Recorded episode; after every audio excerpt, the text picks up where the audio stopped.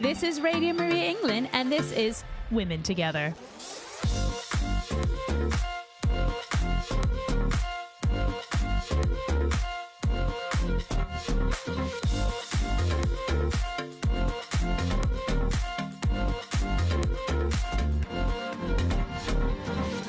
On today's program, we have live Isabel Squirrel. She, we're going to introduce you to her in just a little bit, but thank you everyone for joining us. Today's host, we've got Gail and myself, Helena. Gail, welcome back to the program. Hi, good to be here. Hooray! Oh, Gail, we haven't had you on Women Together in forever. I know it's unfortunate. This coincides exactly with our rehearsals for the fantastic Ablaze Mass, which we have once a month um, at St Lawrence's. So unfortunately, it's knocked me out for a little while. Oh, it is, and it's the last Wednesday of every month, so that makes sense. Ah, there you go. So we're always rejoicing uh, at this time, and I catch you up on the on the way home. But unfortunately, yes, we're. But I shall try and deconflict. no, no, no. But it's okay. We've had uh, we've been able to have space with Sandy and Genevieve, and Janice has also been able to have uh, a, a time in their hot seats. So it's been lovely, and it's lovely to have you back, Gail. Yay! All right, ladies and gentlemen. So, Women Together, in our program, we look at how we can live the life that Christ has but as women. Now, this isn't a show, gentlemen, just for women. Uh, we talk about relationships, uh, communications, uh, biology. My son recently, Gail, listened to our episode where we had Liz. Uh, it wasn't Liz Corcoran. It was another Liz, uh, but she was speaking about uh, the book that she wrote about her. Why does mummy's tummy hurt? And he, Wow. well, uh, but he has learned so much from this is one of, I think it was when we had the school locked something like that. But he was listening and he said mummy I know so much now. I was like well he's like I need the book. And I was like well here's the book. And then he went off to the and I was like oh I never knew mummy. I was like well thank women together Rowan. Thank women together. So before uh, today's topic as well is we're going to be talking about communications, uh, partnering, working together amongst generations, perhaps a parent and a child, an aunt and a nephew, um, a grandparent and a grandchild, and we have guiding us through these what could be murky waters. We have Isabel Squirrel. She is a psychotherapist and a volunteer at Radio Maria. We'll have her on in just a moment, but before we start, Gail, the best way to start a program is with prayer. Uh-huh. so, Gail, can you start us off, please? Okay, thank you. And, and it's funny you should mention all, all the women involved because today I was really, really lucky. I had a day off, and so I was able to go to Mass during the day. And I'd like to thank you, Lord, for bringing, giving me that time and bringing me into the church, and for all those listeners who are listening, who were able to share and be together. And I was amazed by how full the church was. It was absolutely brimming.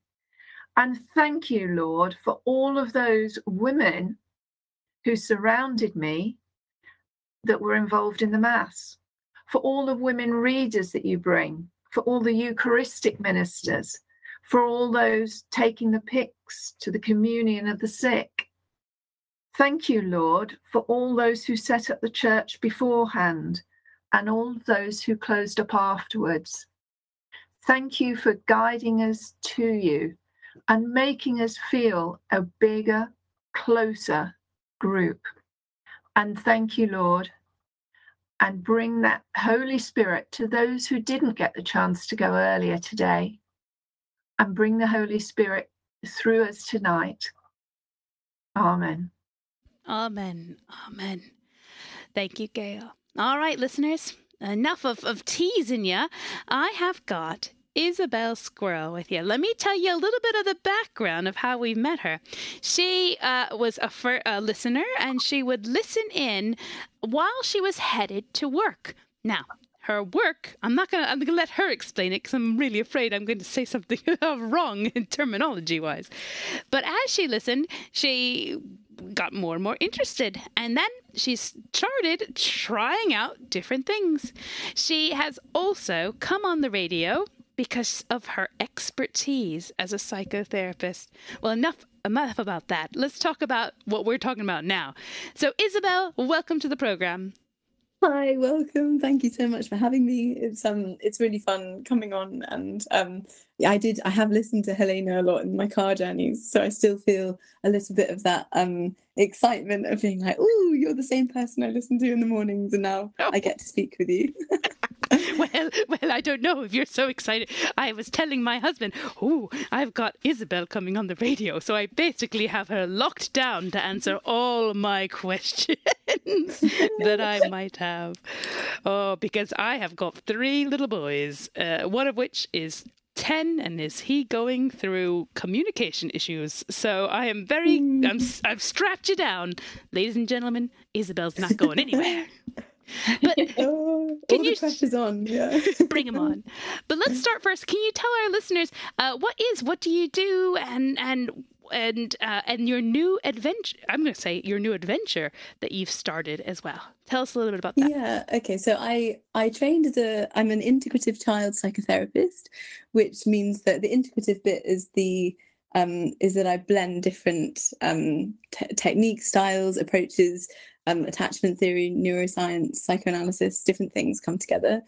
Um, so that's the kind of training, and it's I work with children, which technically means zero to eighteen. And I, when I say zero, I do mean um, you know, there's there's kind of new research even talking about speaking to babies in the womb. So even technically, um, there's there's kind of you know I don't I haven't actually done that myself, but I'm, there's a there's a technical bit of my work that means that um, a baby is you know from the very very beginning. So um, we're even thinking kind of what is the parent's concept of their child before it's even born.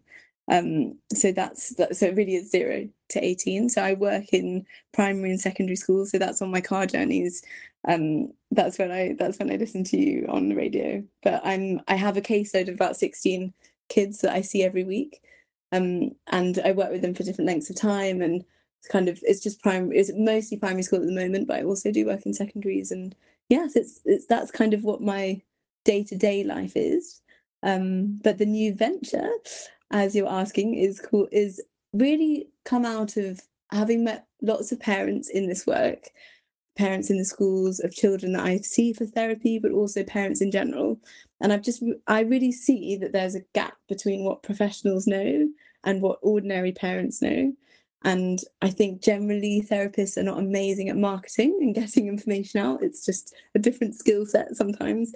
And um, it can sometimes feel a bit elitist where information is just held um, just by some who who know and have done training.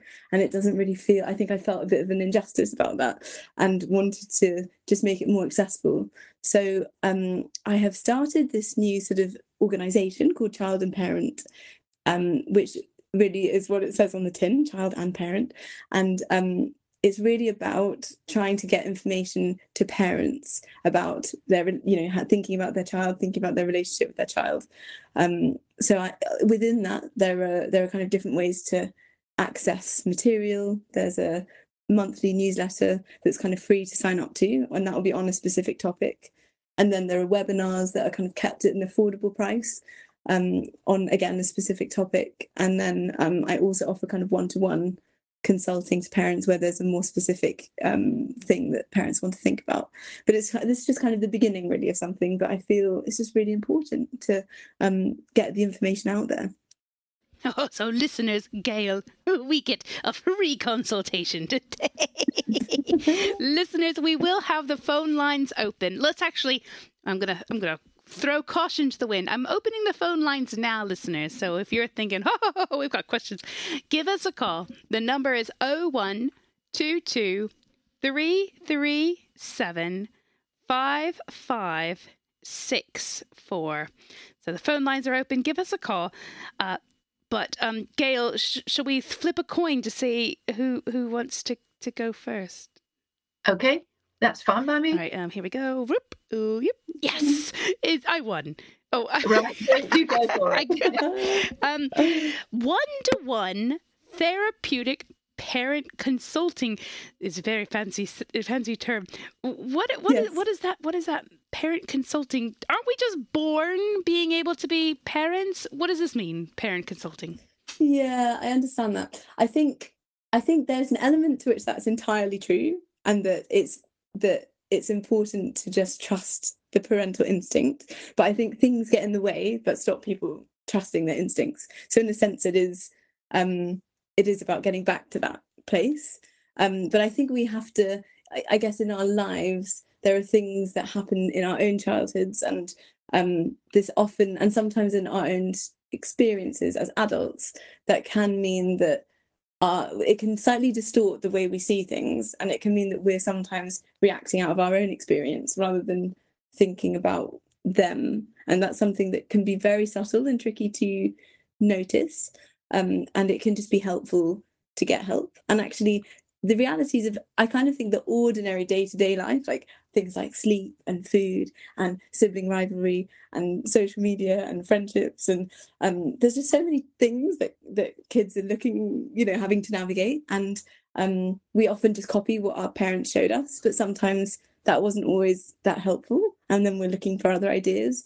And so the consulting idea is just having someone to just attend with you um, come alongside, give some thoughts. But I wouldn't say that there are blanket answers because generally I may well give different offer different thoughts to one parent um, and then they're completely different to another, even though it's the same issue, because it just very much depends on the child um, and the parent relationship too.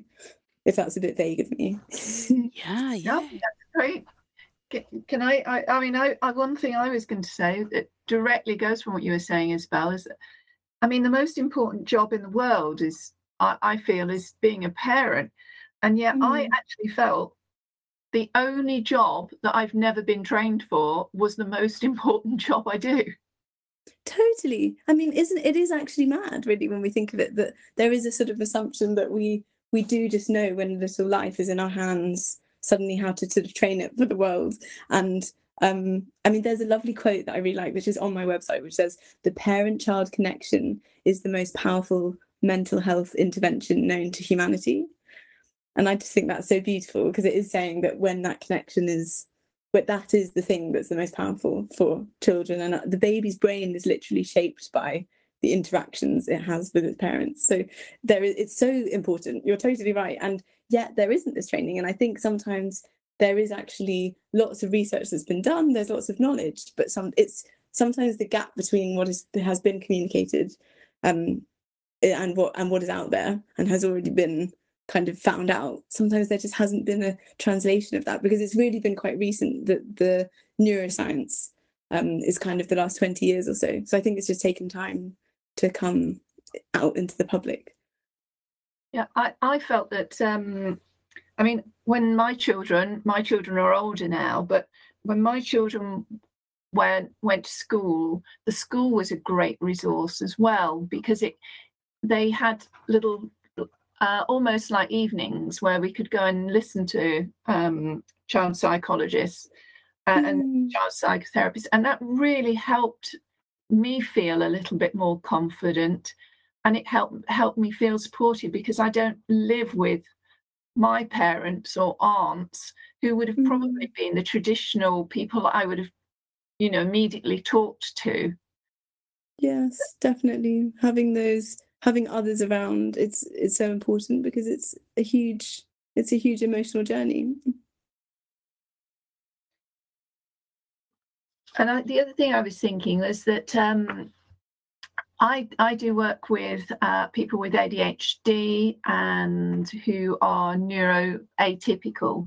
And one of the things that I do, particularly with young people as well, is that most of my young people don't do great with big books. So actually having a website that I could go to would just be phenomenal. And some of the parents that I work with as well would feel that great because um, I know that I had two or three books that uh, probably propped up other parts of my house rather than being read the whole way through. Mm-hmm. And it's it's also a little bit overwhelming. You know, not only do you not have the time when you've got a young baby, but you know, to actually have someone or have a, a website you could go to, I think uh, just feels that it would be so much more accessible. Mm. And it's great mm. because you do need to talk to professionals, and sometimes you don't know where. Uh, mm. And how mm. many times, Helena, have you found this that you've got, you know, a five month old and it's three o'clock in the morning, and actually you're sitting probably downstairs and you're thinking, what am I doing wrong? Oh, yeah. Well, that's a question, Isabel, though. I think when before the world of the internet and stuff like that, uh, you would go to your own parents for mm. answers or your aunts or your uncles. Um, I know I have given uh, advice myself, not but to other parents saying, listen, if your kids won't go to now this is for younger people. So if your kid will no longer go to you for advice or anything make sure that they have another a godparent a sponsor or someone to go to. So what do you think's going on with parents nowadays that we're not i mean are we not are we staying away from our own parents? Or are we like no why why can't we get that support from other people? Yeah i think it's a good point. I think there is something where there's been more of a move towards individual you know individual the nuclear family. And i think people are more separated even by living you know people used to all live in the same village and now people live in different parts of the world and um and people have kind of busy jobs and all those kind of things. So i think there's a value for being on your own and sometimes figuring out on your own. And actually i love the emphasis of having you know the whole village to raise the raise a child type thing. And going to other people is important. I think the challenge is sometimes people often bring their own experience and their own experience of their child or their own experience of um of their childhood into the conversation and actually the the difference between that and when someone is a psychotherapist is that um, I've worked with so many kids, and I can say that no child I've ever worked with is the same. And that there, of course, there are general, there may be patterns, but it's actually really important to be thoughtful about what is this parent, this child, what do they need in the situation. And actually, sometimes advice can make people feel worse about themselves, feel like they're failing, and sometimes um, it doesn't always work. And then people feel like, now what do I do? And it can it, it just can generate a bit of shame i think um, where it can feel like oh they're the ones who know and I, I think it's still really important to be supporting one another in churches and in families and to seek help where you can but sometimes i think there's that feeling of it can help to have another voice that's a little bit neutral um, and doesn't have any kind of vested interest or separate um, yeah they're not going to bring their experience in yeah, my sister. Uh, I can. I, am blabbing away. My sister, um, my younger sister, uh, when she, I had kids first, and then she had uh, kids, um, but she would never come to me or to mom, my mom, our mom, uh, for advice on things like that. Uh, it, I think it was because she just really wanted to prove that she could. Do, I'm the baby of the family, but I can do this. I can do this, and and oh, so yeah, so she she could have used uh, an Isabel in her life. But you know what? All that said, Ali, you are a fantastic mother. You are amazing. so there you and go. maybe maybe it's also important. Like sometimes maybe there is an element of well, there's a lovely guy called Donald Winnicott who was the kind of founding. He was one of the early child psychotherapists during um so during World War Two. There was um that's when kind of child psychotherapy really became um, more on the radar because uh, children were they noticed during the war, but it was it was actually the evacuation of children with the separation from parents that was actually more of a difficulty for kids than even the explosions and the, the war trauma itself.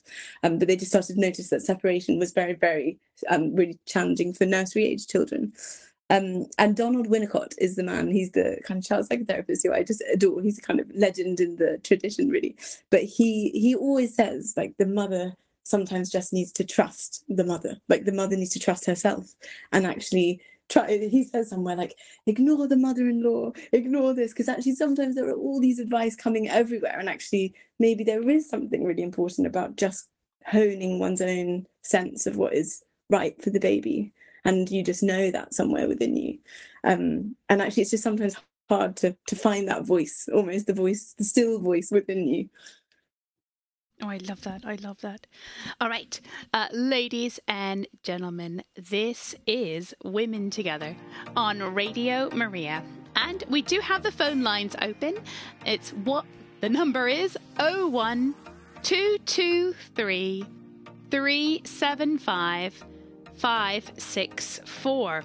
So we did get a caller in uh, while uh, Gail and Isabel were talking, and I, I, they want to be kept anonymous, but she. Uh, so the question comes to what if well, not what if in this caller's situation every time that she it's a sibling thing every time they are near each other there's just so much backlog so much jealousy so much uh, so much pushing that every time they're together the caller just physically almost gets ill for months afterwards.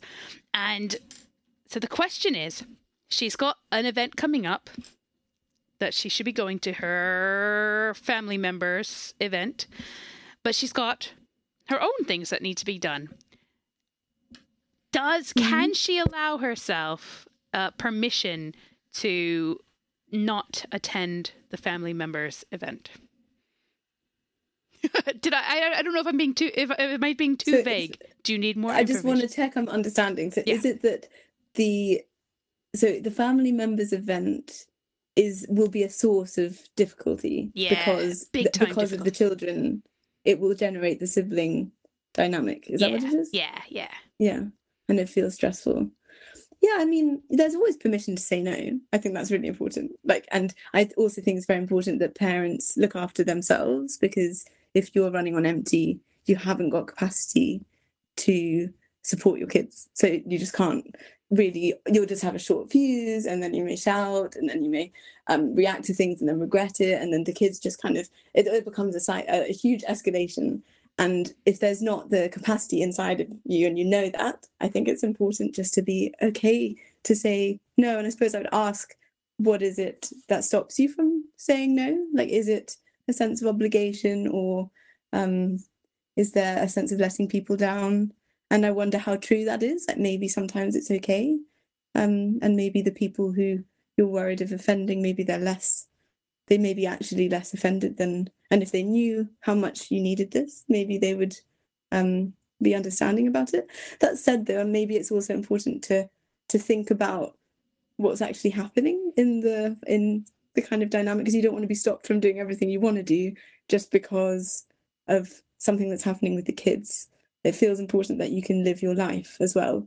Um, so I guess it really matters that it's addressed of what's happening. And I suppose if it starts to really interrupt your functioning as a family and go, what you're doing, that would be something where it's probably worth maybe trying to seek some kind of outside support for a short time, maybe just a few, um, yeah, some kind of it, uh, this is the kind of thing where like I'm offering this kind of consulting like one to one for a few sessions and some and there are other psychotherapists out there. I'm not just trying to blow my own trumpet. There are people to kind of look up um, and it may be possible to do that but it's, it's probably also really worth thinking what's happening with the two siblings. I don't know I know very little from what's been said but just a few a few things I would just say just from what has been said is that if there is sibling rivalry is everywhere and it's huge. Having a sibling is so difficult for a child initially, in the sense that there's always this thing of, oh, they're so excited to have a little baby brother. And like, they're really not excited at the beginning because they don't really know what it means to have a sibling. And it's a concept that they haven't really lived with.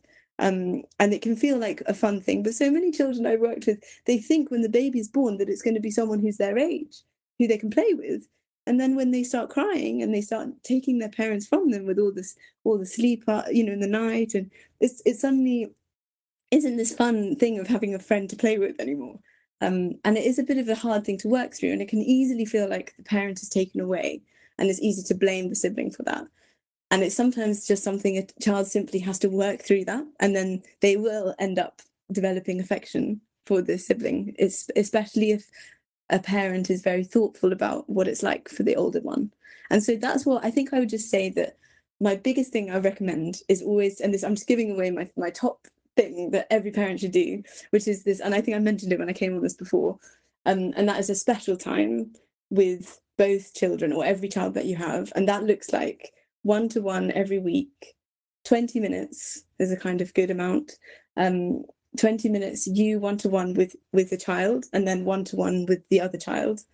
And in that time um you know just following the child's lead let them choose the activities let them be the one to kind of and obviously within realm of safety it's important that um everything is safe but they can and just do something very simple stay at home in a room a few toys and just let them play. And it's like food for the child and sometimes when children are really fighting siblings are really fighting with each other it can be a sign that they need that extra time with the parent one to one and they need that time of um, really being seen. And it may be possible then to really gently talk with them and say, like, oh, I've noticed that you seem really angry with your brother or sister.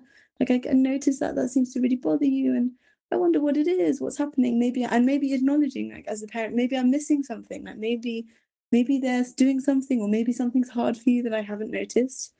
And it's just, and, and giving them that space. And what's so good about doing this 20 minutes a week is you're creating a window that the child knows is coming and then they can bring their their troubles to you and in a sense they may it's a bit like it mirrors a bit like what child therapy is really where children know the session and it's nice if it can be the regular time same time every week um so those are just some initial thoughts i don't know enough really but Yes. All right. The caller has called back.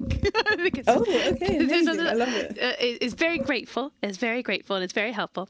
Uh, there, I, I, must admit, it, it, these are adult siblings now, which which takes uh, it into a okay. whole adult new siblings. Oh, sorry. Realm. Okay. The, well, no, I didn't. I didn't say that. With t- with child siblings, they yeah. might find that relevant. no, no, no. I think what you did say. I think um. So there is an event, and so the the the sibling won't go to this very important family event of this person. So we've got caller uh, doesn't want to go to brother sister's yeah. event because I ah, see. it's so sad for that caller person. Oh, rah, oh, because the event main person's mean and almost bullying is how it's being described.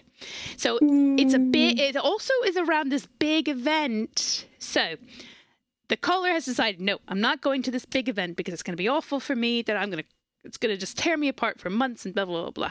And and sure. the person having the big event is saying, oh, but why, why, why, why? Is this the time for them to let all these the floodgates open? Do they going to the event? It's just like you said, like you said, they're going to. It's just going to be all these bad things. They're not going to feel good about themselves. All this stuff's mm. going to happen. Um, so, one, does the caller have permission to just say no? Two, uh, where where do is where do they go from there? Yeah, I think that's interesting. I mean, I think that the caller is looking for permission because the caller doesn't want to say it doesn't want to go. And I think that you can give yourself permission, you know, you don't even need me to give permission. but I think it's important to um yeah, to look after yourself. If that feels important, then look after yourself. I also think that it's very complicated when you're adults together and there's a history of however many years that you have probably from from what I was saying before about it being it begins in very as soon as the child you know the sibling comes along it's a very old relationship and very complex so the idea that it's going to be a quick conversation that's going to solve it that's not going to happen. um, but it may be worth. Sometimes you can do a thought download where you just basically that's just a fancy terminology for just writing without thinking. Just write journal like for three pages or something. All your thoughts, everything you feel about the relationship, and don't think about it. Don't analyze it. Don't judge it. And then after doing that for a few minutes, then look back at it, and maybe there may be some things that you pick out and you notice and be curious about in yourself and you may feel as you said you might then be able to narrow it down a bit and then you might think ask yourself the question do, how much of this do i actually want to say? And how much of this is just my stuff and that i know that they can't hear? And then maybe you might be able to find a way of simplifying and thinking there could be a little bit a tiny piece that you want to share and communicate. Um but maybe maybe this event is just more of a way to open up a relationship rather than a way to kind of a way to kind of solve everything.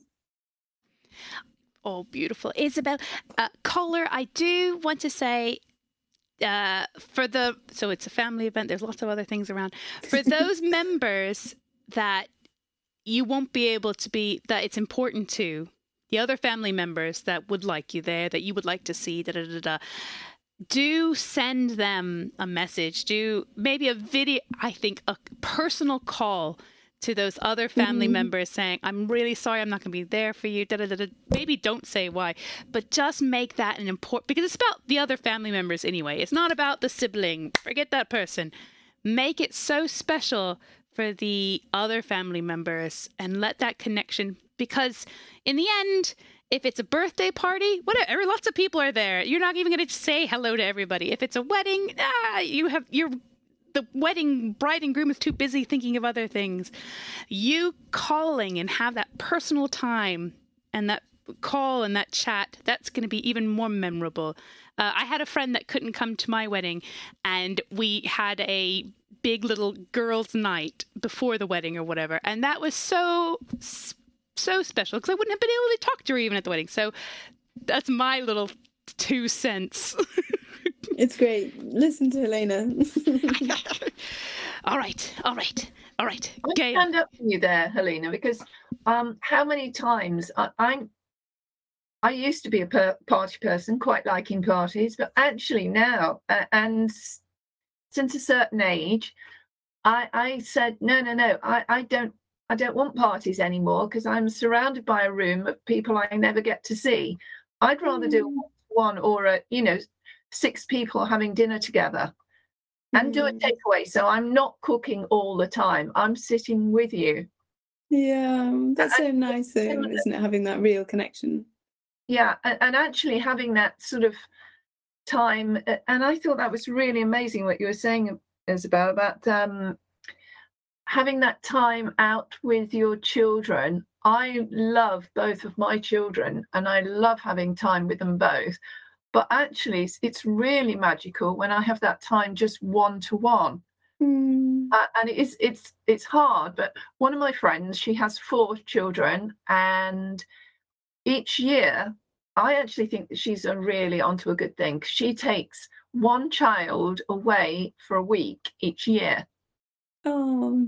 And and, and she has the mum and kids time away uh, and it's made her have such strong relationships and and now two of her girls are at university it, mm. it's meant that she they the first person they always turn to is mum and yeah. i think those relationships are really good Totally. And I think that's why the reason why I love the special time, especially, and I try and say it to every parent of whatever age, is because, especially when they're living with you, really, but you can then develop it all the way through to adolescence, you know, and that's so important because uh, teenagers naturally like to be around their peers, and that's part of their the healthy development of them. But then it can easily feel like they're withdrawing and you're losing connection. So if you have that already built in as a habit, then you still have that time. I guess that's a bit like the holiday. It's quite a fun. It's something that's built in.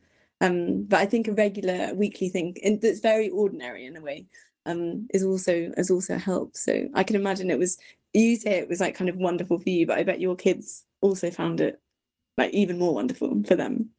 Well, I think as well it's because you're you're always going to have one child that's probably a bit more um, lively, a bit more out there.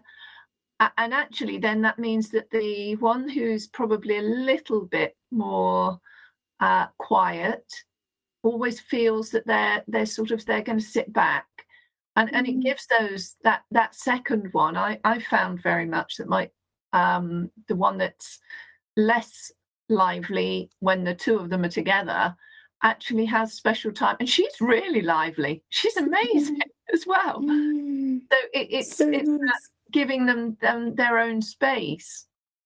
Yeah, exactly. And you're so right that it, that's why the it's so important because actually it's a great way to get attention sometimes being the loud one being the one who's even naughty you know that's actually a way of um getting the parent to notice you and actually it's so it is hard for those other ones who may be a bit more appeasing or trying to be a, the good child um for them to also have an equal there's an equal sense that you don't get more time or less time depending on how you behave Oh, Isabel Gail, this is all so good, but we've got to take a music break.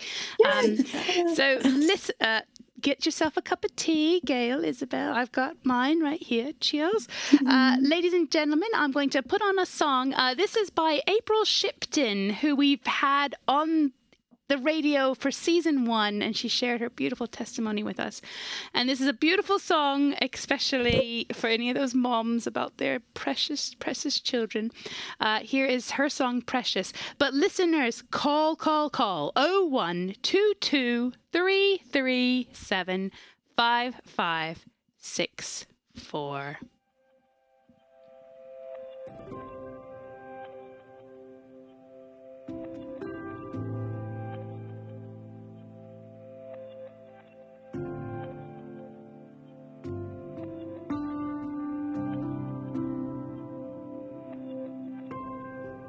Listen to a mother's heart speaking to the child she loves. You're so precious, darling. You are so precious to me, precious to me.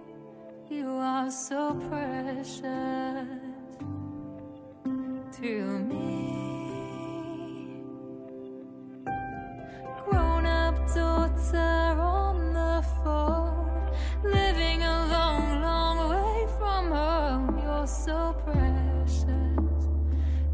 Darling. You are still precious to me, precious to me.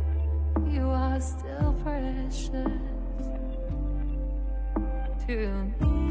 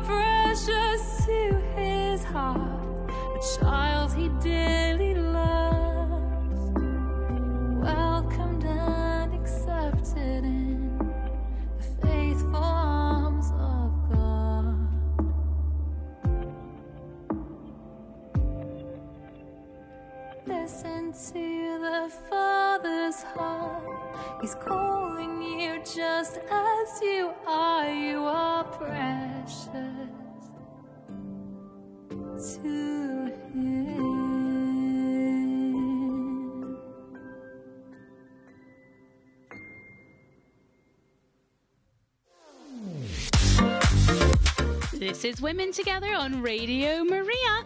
Today we have been hearing from Isabel Squirrel, child psychotherapist who has a new website for all you parents out there called. Oh. Is it Parent and.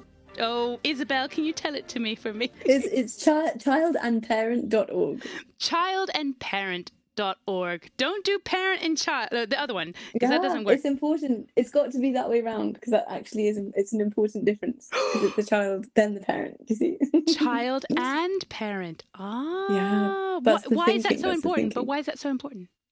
because well because the child is a is I think it's important because the child is their own they are their own person and I think if we if there's focus on them and their thoughts their mind and less on the parent the parent will probably find themselves parenting in a way that's building a really good relationship because the child just needs to be thought about by the parent that's basically the essence of it there you go all problems solved tonight on radio maria Exactly. child and parent org. All right, Gail, it's your turn. Excellent. I mean, uh, just going from that, uh, it was how many times can you you think back and um, think when there's had been a discussion with teenagers, and you go afterwards, if you revisit it, you think maybe I didn't handle that as well. A- And so, actually, by thinking, yeah, it wasn't just my needs, I need to think of how they are feeling about it as well and see them as a human being rather than just your child. Yeah, I think that's it. And I think that it's so easy to be, to take offense. And I think part of what it is to be a teenager, kind of developmentally, is to challenge. It's actually really healthy. If a t- teenager isn't challenging uh, the kind of authorities around them to an extent, obviously, I do mean that within reason, but um, there's a, a little bit of questioning what's happening around them and coming up with their own thoughts is really part of human development. And it's actually very but so often it's it's felt as an attack and felt so personally and that can mean that that just exacerbates the um the difficulties in relationship I think really, really, really, that's such a good point. That actually, it's it's not a personal attack, is it? It's why do I have to do this? Is not you're you're a bad parent. You're not giving me the right answer. It's mm. actually asking, but I don't understand. And, and sometimes, you know, why wouldn't they necessarily understand it? They've not had that piece of experience. You know, like why mm-hmm. can't I go out after eleven o'clock at night? it's you know it's it's not being you know a challenging and and thoughtless. It, it's sort of like i don't understand why. Yeah and there's that and there's a desire for which is a kind of healthy desire for exploration and seeking new things new experiences trying to test things for themselves. And that is healthy. I suppose it's just that there is that it is important too to say no and it's important too to keep boundaries. They do matter. And in a way the teenager can push up right to the very edge to see what is where is the boundary like how far can i test this? And they sometimes want you to just put the line. And actually sometimes i do i've seen children before where they really don't have any boundaries at all. And it's very unsettling because they don't feel safe really because they think if i don't if i can just do whatever i want all the time actually it makes you you end up having to become a parent to yourself. And that's a scary experience because you fundamentally know that you don't really know what to do. Um so it's i guess it's sometimes important just to have confidence with the no as well that sometimes a, no is just a no. Absolutely. And and it is about keeping them feeling safe but um but they are going to question because they are teenagers. What what Mm. would you say um if a parent has got a rebellious teenager which seems to be a definition on itself a teenager generally are frequently you know they will go through challenging times. Even the most angelic of children will Mm. you at times. What would you say though if someone has a really rebellious teenager what would you say is the best thing they can do as a parent? Yeah, the, I think I think it's it's really coming alongside and try I think where possible and this is again this thing of even the word rebellious is just so is so full of is so loaded with judgment. And I suppose so many teenagers would be like but I'm not rebelling I'm just you know thinking for myself or whatever. And I think there's something about trying to frame the specific situation but like trying not to let it be a build up of this this this they're rebellious. Maybe it is the specific thing of i want to stay up late or the specific and trying to move from the big macro thing into the specific situation and actually just being curious and i think curiosity is just such a helpful thing so if for example you know they're wanting to go out with their friends all the time they're not listening um and it's it's being like gosh like I wonder what's going on. Like, what's it like to be you? You know, it's been a while since I was 16 and I can't remember always what it feels like. Like maybe you you can tell me. And like this again is where having that one-to-one time is really helpful. And I think the worse the behavior is sometimes it shows all the more important um the need for that. And it may be that they just ignore you um, even in sessions like therapy sessions I've been, I can be ignored for long periods of time, and they can, you know, that's part of it in a way that there's they're really wanting to see how long will you stay, like they want to test you. Are you how how much do you care? Are you, I've had before the comment, you were just doing this job for the money, you know, which I'm just thinking if I was doing this job for the money, I would choose a different job. this is not the job that I would choose. but you know, they're just wanting, but they're trying to provoke and to see how much. And I think the fundamental question is how much do you care? And so if you can show interest and compassion even amidst the rebellion rebelling um, and knowing that you're still you still like them as a person and sometimes they're just trying to test like how much do you like me and actually something quite interesting is that developmentally a toddler and a teenager are very similar in their brain so that's why terrible twos and rebellious teenagers are like a pattern because they're discovering their no they're discovering their own voice it's the same thing in the brain. It's like a re um, the brain is doing a similar like pruning work basically.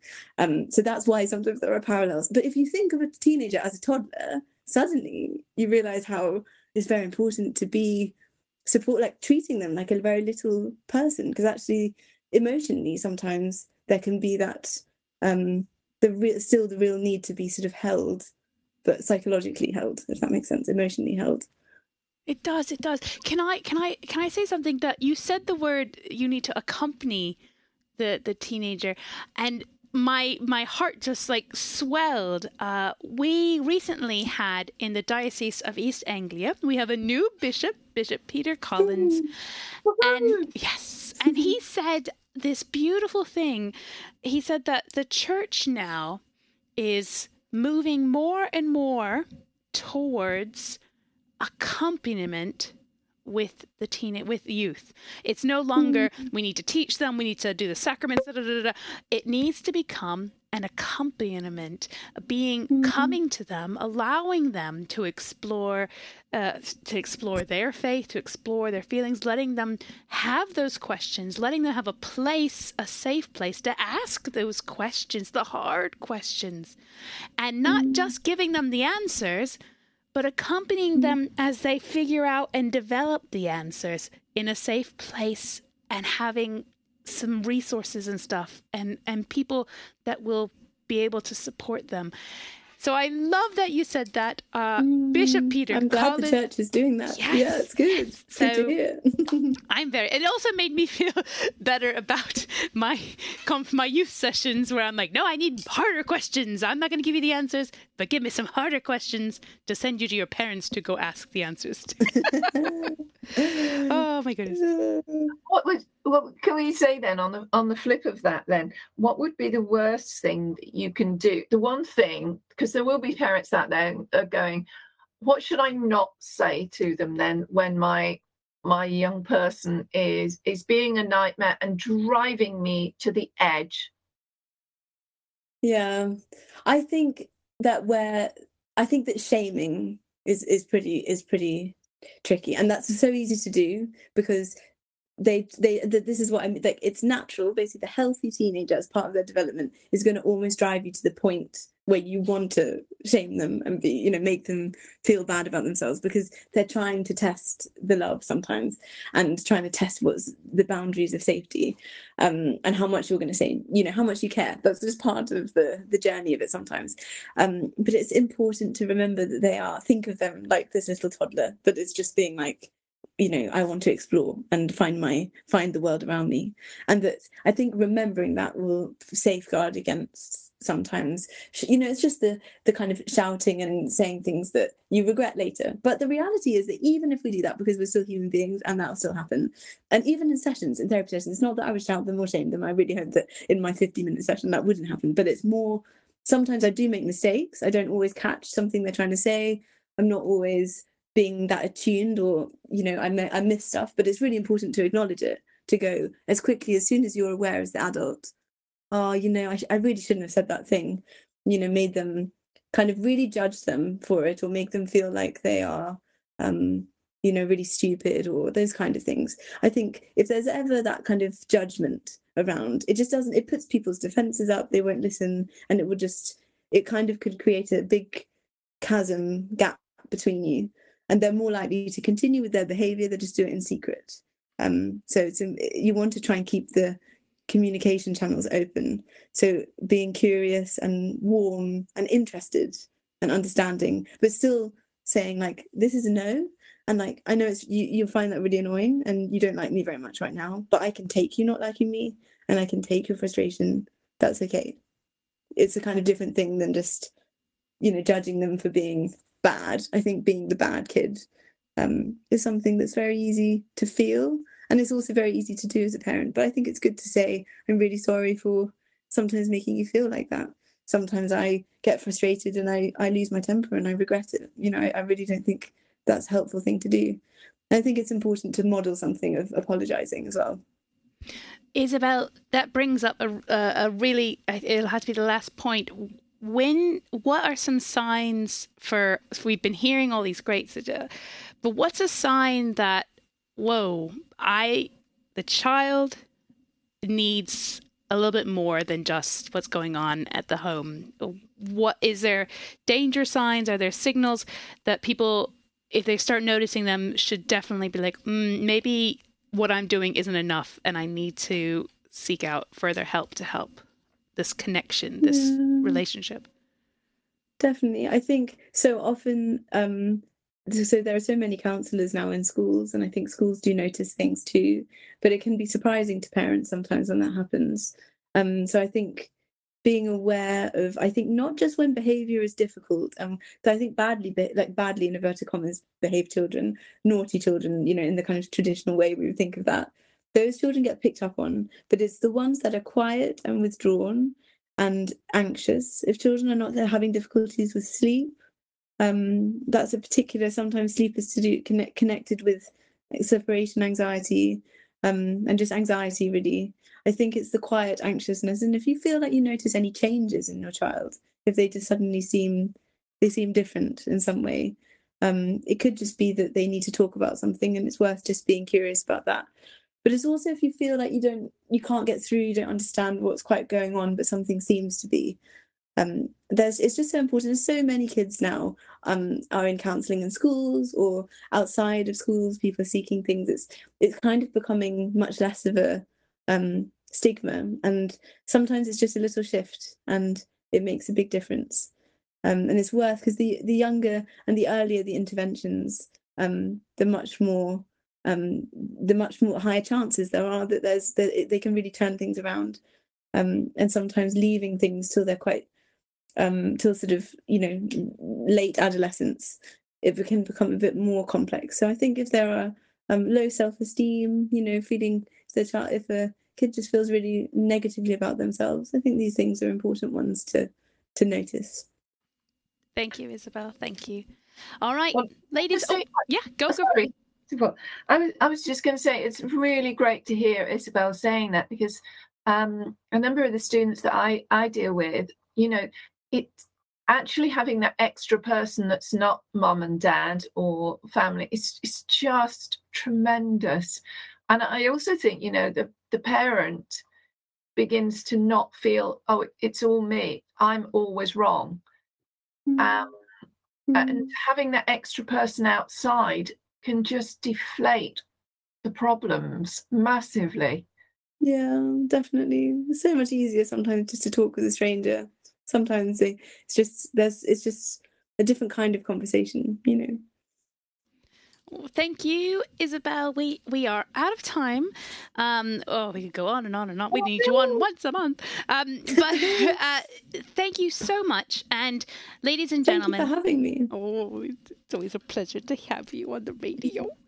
If, oh, we need her again. We need her again. We need her yeah, again. I'll come back if you'll have me as well. uh, ladies and gentlemen, check out child uh, www.childandparent.org. It's a new website, so some of your it might have you might have some trouble difficulty with firewalls or something it's just because it's a new one it's not a fake one or anything like that so do try it out isabel is there a facebook page or instagram any social to go along with it Oh, you know, I haven't done it yet. I need to do it. I need to do it. But it's if you you might find that accessing it on your phone is easier. that's how i Um, found that's that yeah that's what other people have found. So um, just yeah, it's to do because it's like a one of the latest Google site things, and that can sometimes mean that some browsers don't support that. But hopefully you can still access it. So it's just really simple to remember: childandparent.org. child first child and parent yes, that's true. org. That's I found. I, I found because I had problems with my computer earlier, but I found it straight away on my phone. So fantastic! Thank you so much. good, good, good. Okay. Let's end with a prayer. I'm going to end with a prayer. Here we go. Ladies and gentlemen, in the name of Father, Son, Holy Spirit, amen. Dear Holy Spirit, Holy Spirit, thank you for bringing your fire to this discussion this evening. Thank you for ah the the the encouragement and the patience that you bring to people such as Isabel, such as all those people willing to be those strangers, opening their ears and their hearts to the concerns, the worries of parent and children, wherever they may be. Thank you for all those school counselors, for all those teachers, for all those psychotherapists and doctors that are taking the time to open up to people, to young people, wherever they may be, whatever age they may be. Thank you, Lord, for all of our listeners. Please, if bring them courage, bring them patience, and bring them peace with however they may be dealing with their children, with siblings, or with their parents.